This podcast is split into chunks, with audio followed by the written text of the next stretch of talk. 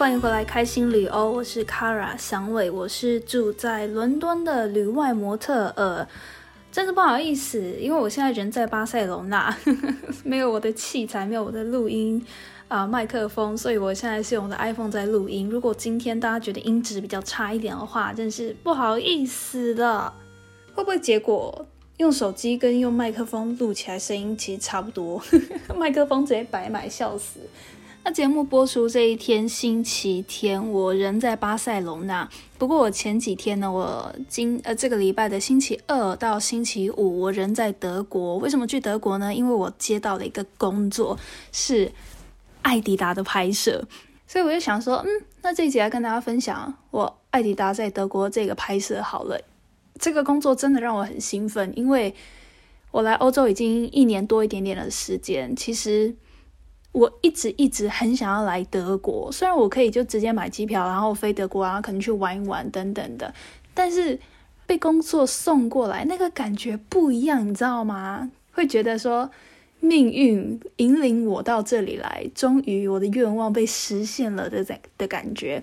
因为我知道德国其实不是一个像西班牙、意大利这样子很旅行景点的地方。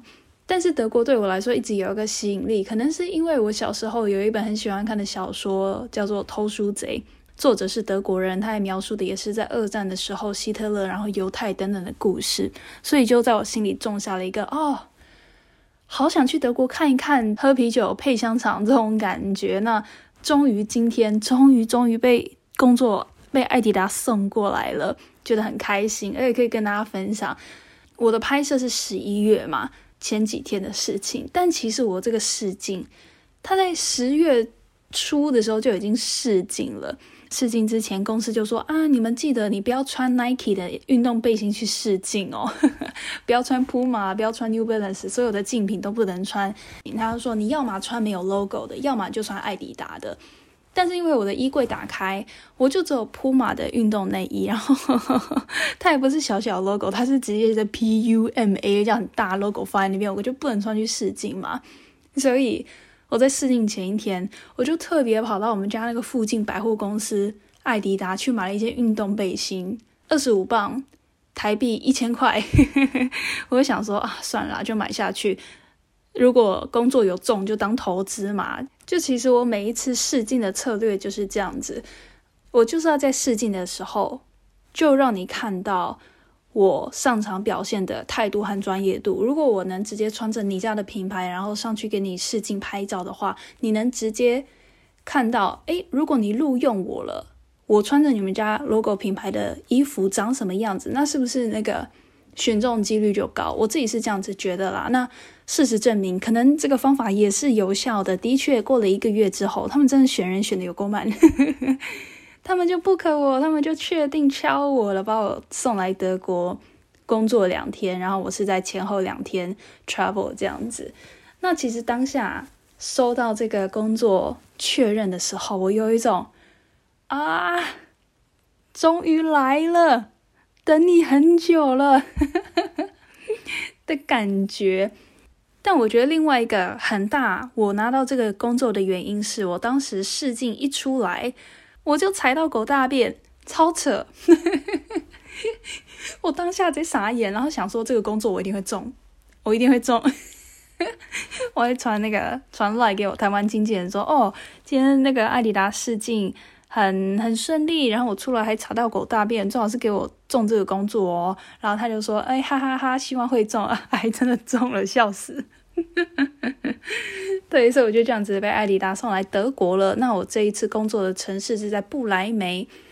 我从伦敦搭飞机是搭到汉堡，然后布莱梅是在汉堡左下方，差不多搭火车一个小时一个半小时就会到的一个相对来说比较小的城市。那其实，在出发之前，其实我有一点担心，因为德国是出了名的火车很会迟到。大家可能光这样想，会觉得说：“诶，德国人不是世界著名的很有效率、工作很严谨吗？”的确，这是真的，但是不会不会套用到火车上面，很奇怪，很奇怪。因为我一直有听闻这件事情，但是我从来没有来过德国，我也没搭过德国火车，所以我只要遇到德国人，德国模特，我就会问他们说：“哦，听说那个德国人工作啊，做事很有效率，很严谨，是真的吗？”他们就说：“哦，对呀。”然后我就说：“那为什么火车永远都在误点？”他们通常都会愣一下，然后大笑说：“不知道，这是个谜。”就是连他们德国人自己也不知道为什么，那个就其他工作。就很好，有效率，没有问题。但是火车永远永远没有在状况内。然后我有些模特朋友还说，他们除了火车误点一两个小时是正常的之外，有时候火车还会直接从那个看板上消失。我还没有遇到这个经验啦，但是光听就觉得很可怕。那消失消失，然后嘞？然后嘞，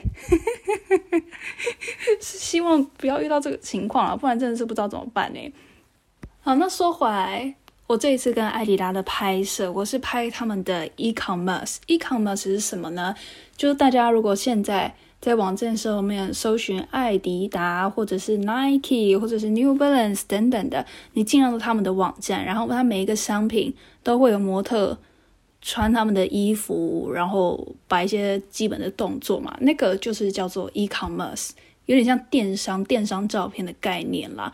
这样子 e-commerce 的拍摄呢，有时候会把脸裁掉，只露出呃嘴巴和下巴，这样子的话，价钱就相对说不不就会比较低一点。但是如果是有全脸就看得到你能辨认出你的脸的话呢，呃，这个费用就会比较高。那这一次艾迪达，我是拍他们 original 的系列，他们特地把我从伦敦飞过来，然后又待了三四天。其实他们会花的费用是蛮高。这样的情况下呢，模特基本上就会是能辨认脸的。所以到时候如果我不确我不确定。照片什么时候会出来？不过我会再跟大家更新。然后其实我也蛮期待的。我这次就拍他们阿迪达 Original 系列的 e-commerce。通常这样子的团队，因为不是大型的 campaign，是小型的 e-commerce，所以呢，通常就是我一个模特、一个彩妆、一个造型和一个摄影师，基本上就是四个人的小团队。那在我们团队上面，就是两个德国人和一个菲律宾女生，她是菲律宾血统，但是在德国长大这样子。然后他们三个女生真的都啊，很 sweet，很可爱。我真的是跟他们度过了非常开心的两天。第一天拍静态，第二天拍动态。这工作的过程这两天，我遇到一个很感动的事情。啊，比如说我第一天我拍了四十套衣服，那其中有差不多十几二十套是泳装系列的，可能是一件式连身的，或者是有比基尼这样子。这一个造型师他叫做 Juliana，他是我工作这么久以来唯一一个遇到会考虑到说，诶，模特在吃完午餐之后可能肚子会比较胀，所以我们尽量就把泳衣在。早上的时候拍完的造型师，因为因为我其实有一阵子有遇到一个不太健康的心理状态，是我只要一吃饱，我就觉得罪恶感超重，我就觉得超愧疚，就觉得自己超不敬业，我怎么能够吃饱？但是仔细想一想，吃完饭后有饱足感，不是一件很正常的事情吗？我很讨厌自己，因为我吃饱。而感到有罪恶感，但是我又停止不了自己的这个念头，所以我当时我记得那是刚来伦敦前半年的时候，我一直陷入这个不太健康的循环当中。当时身体有状况，然后心里也有状况，真是啊，有机会跟大家详细分享。总之，我当时就是在那个状态里面，但是后来现在就慢慢就就还好。也遇过很多次的工作是午餐完之后，可能肚子会稍稍微稍微有点胀嘛，马上又要接着穿，就是很窄的裙子给你腰勒住，或者是又拍比基尼又拍泳衣，我在肚子很鼓的状态，然后去拍泳装，我真的是觉得哦天哪，客户一定觉得我超不敬业。可是有，但是我就是刚吃完午餐，你知道我意思吗？所以。这一次在德国艾迪达遇到这个 Juliana 这个造型师，他是真的真的很贴心。他说有一次，呃，吃完午餐之后回来，模特竟然跟他道歉说：“哦，对不起，我刚才午餐吃完那个肚子有点大。” Juliana 就觉得超心疼的，就是大家吃完午餐肚子都会大，这很正常，你不需要为了这个道歉。所以就是因为他之前遇到遇过这样的模特那个状态，所以呢，他这一次在跟我工作的时候，就特地把泳装全部都安排在白那个早上，让我在午餐之前就拍完，下午比较不会因为我肚子大而感到罪恶感。我就觉得非常 sweet，让我就跟他说：“哦，你是。”我工作以来唯一一个有考虑到模特肚子，或者是考虑到模特心理状态的造型师，然后他就看着我，很惊讶的说：“天哪，这实在是太难过了吧？他为我感到难过。”但我觉得造型师他们在安排你哪一些衣服要在怎么拍，然后它连贯性怎么样搭配，会比较省时间。他们有他们一定的逻辑，我能理解他们。没办法顾虑到模特的状态太多，因为老老实说，我们也有我们自己的专业度要维持，我们不能责怪别人说啊，你把什么什么东西拍在早上、下午，我的状态不好，那我的状态不好，我也不能怪别人啊，对不对？那吃饱饭、肚子胀这件事情，大家如果能互相体谅。这当然也是比较好。如果没办法，那就少吃一点嘛，没事，反正也饿不死。但是我觉得遇到 Juliana 这样很体贴、为人着想的造型师，真的是一个模特的福气。我真的觉得爱他，爱他。希望之后艾迪拉，希望他们之后能再 book 我，就可以继续跟他们见面这样子。然后，因为其实，在去德国之前。我前一个晚上就在旅馆在那边看影片，学一些基本的德文，看说，哎，你好怎么讲，早安怎么讲，早安叫做 Morgen，然后啊，你好叫做 Guten Tag 这样子。但是好像在北部的德国，你一整天都可以早讲早安，就 Morgen Morgen Morgen，从早上到半夜都没有问题。但是如果你去到德国的南部，你如果下午在那边说摩根，晚上说摩根，那边的人会觉得你疯了，所以我觉得是蛮有趣。他们告诉我的。总之呢，我那一天就在旅馆学德文嘛。然后我隔天早上搭计程车的时候，我一上车，我想说要练习一下德文，你知道吗？去跟当地人讲一下，我就鼓起勇气跟计程车司机说 “Guten Tag”，讲你好。然后那个司机回我 “Hello”。直接，他直接忽视我的努力耶。然后，而且，而且很搞笑的是，因为我工作两天嘛，我隔天早上又遇到了一个同一个司机，我直接放弃，我就说 “hello”，然后他也说 “hello”，超好笑，你努力直接被忽视。那我特别可以跟大家分享，我其中遇到的一个建车司机，是我。第二天下班之后，在市区吃完午餐，我就叫电车回旅馆这样子。那这个这一位司机呢，我一上车，他就开始跟我聊天，我还蛮喜欢这种感觉的，就是因为大家背景不一样嘛，就说：“哎，你从哪里来？我台湾来啊，你呢？要土耳其人，就是德国很多很多很多土耳其人。就如果说要移民的话，德国好像是土耳其人的这个首选国家这样子。”那我这位司机他叫做 Eddie，他就跟我分享，开计程车是他的正职工作嘛。其实如果你真的拼了老命在德国狂开计程车的话，一个月的收入其实是可以很不错的哦，一个月差不多可以赚到啊三千欧元，就差不多新台币九万块这样子。但是像他上个月。他说他一整个月开了两百三十个小时，等于说早上十点到晚上十二点，真的是整天开，用时间去换，然后这样一个一个月工作三千欧元，九万块台币。那他说他有一个表哥还是表弟，不知道 cousin，说他在宾士工作，他的月薪差不多也是三千欧元，九九万台币。因为他有一些嗯家人还是在土耳其。这些家人会觉得说：“哦，你能在欧洲生活很有钱呢。”但是其实他们看不到的是艾迪的工作有多辛苦。早上十点到晚上十二点狂开机人车，我真的是没有办法想象诶，就而且我很佩服的是，我感觉出来他是喜欢他的工作，喜欢他的生活的。我有问他说：“哎，那你这样子一天就是这么多时间在在开车，你有时间好好吃饭，有时间好好休息吗？他说没问题，没问题。他喜欢他的工作，他很喜欢开车这样子。而且我觉得很不容易的事事情是，因为像我自己，我当时离开广播电台，我当时离开办公室的工作，一部分就是因为我实在是受不了那个办公室环境了。说稳定，稳定当然很好，我也喜欢稳定的生活，但是。当时可能当时的心情状态会觉得，哎，我卡在这个地方，我就觉得一切都太一成不变。现在是有点变化太多，失去控制。但当时就是有一点太太固定了，我觉得我被卡住了，我不知道还有外面还有些什么。然后，然后我突然有一天受不了，就提离职。这是我当时的故事。那我觉得当时我在那个被卡住的生活的时候，我是其实。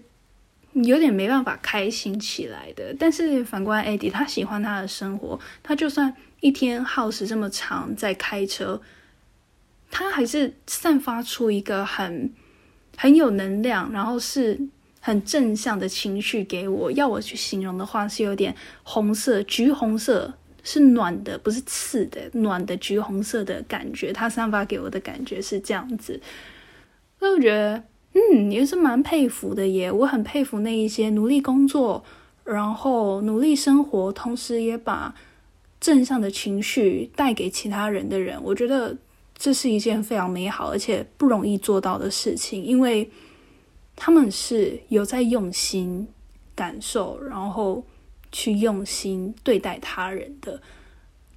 我觉得在。这一趟二十分钟的车上，我真的跟 Eddie 聊得很开心。我跟他讲说：“哦，我是模特儿。”我讲了很多次 model，他才听得懂啊。model 到底是什么东西？就是在 runway 上面走秀那个叫 model。他也特地把那个车上灯打开，转过头来看看我到底长什么样子，然后说：“哦，you beautiful。”我说：“哦，stop。”我觉得 Eddie 真的是很可爱。诶，我觉得。因为我在那边搭计程车，真的也常常遇到一些奇奇葩，然后很好笑的司机，他们也有很多故事。感觉有一集可以来跟大家分享我在这边遇到计程车司机，我觉得他们都蛮友善的。那虽然我来德国，嗯，几天的时间，不过其实大部分时间我都是被关在那个摄影棚里面，没有太多时间去外面探索这样子。不过在第一天、第二天下班之后，还是有去那个不来梅的市区去看一看。他们那个市区哦，真的是，它就是一个小镇，然后有广场。那广场周围他们有教堂，有那个很旧式的建筑，还有他们的那个议会中心。真的是，我一走过去，我我有先在网络上面看过照片，就很可爱这样子。但是本人在现场亲眼见到这个小镇样貌的时候，我真的觉得哦，Oh my god，这真真的是童话小镇。我把照片分享在那个开心旅欧的 Instagram 上面，大家可以去搜寻看相关照片，真的是很可爱，真的是童话小镇。而且我到的时候在拍照拍一拍，教堂的钟突然开始响起，因为刚好遇到那个下午六点，教堂开始打钟，然后我突然觉得，哎天呐！我又突然唤起了这个感觉，说我现在真的活在我的梦想里面，因为我就是想要出来欧洲做模特嘛。那德国也是一个我很想来的地方，而这一次竟然是来拍摄艾迪达这么大的一个品牌，真的很开心，然后也很感激所有这一切的机会，然后突然意识到啊，在这里此时此刻就足够了，我真的是 不多求什么，我有把这个。嗯，教堂敲钟的影片放在 Instagram 上面，大家可以搜寻“开心旅游”去看。然后我在布莱梅晚上走路的时候，我也觉得，嗯，这一晚上街景好暗哦。虽然他们有路灯、有招牌，但怎么还是很暗？然后我看来看去，就突然发现说，哦，原来是因为这边没有那种大的 LED 看板，就像大家在那个台北市。忠孝东路那个大楼上面不都会有 LED 大看板嘛？然后你就算是晚上黑黑走在那边，那边还是超亮的。但是像是在布莱梅，他们就只有路灯和正常的招牌，没有大看板这样子。所以我觉得这边人应该蛮好入睡的，因为我记得很久以前在台北有一次我去住朋友家，他们家窗户外面就是 LED 大看板。我这，然后下面车水马龙，超级吵，我完全没有办法睡觉。我就觉得，其实我不知道其他县市是不是这样的，因为我也没有住过其他地方。但就于台北市闹区来说，我真的觉得居住的品质和那个睡眠的品质不不不是很好诶。那如果晚上睡不好的话，大家要怎么有精神的度过白天一天？要怎么有好的情绪？我觉得，我觉得这个健康状况呢，大家可以注意一下，这样。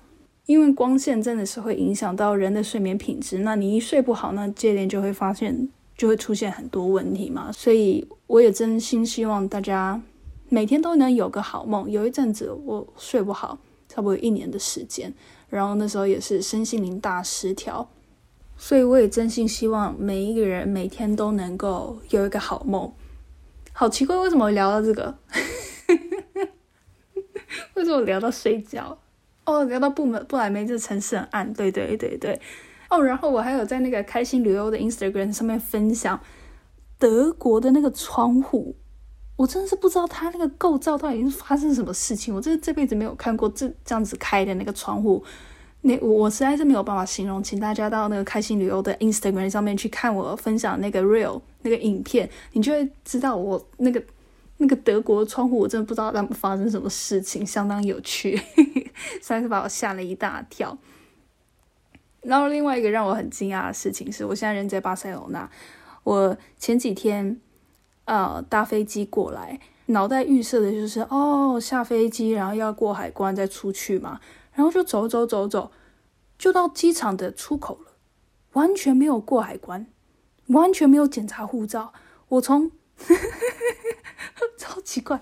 我在汉堡的机场，我就从来没有把我的护照拿出来，因为我手机已经有那个登机证，我也不用 checking，那个 app 就自动帮我 checking 了，我就直接有那个登机证，然后不管过什么门都刷登机证、登机证、登机证。机组人员他们也没有要看我的护照，所以我护照真的是半次都没有拿出来过，我就这样到西班牙，然后出境了，超奇怪！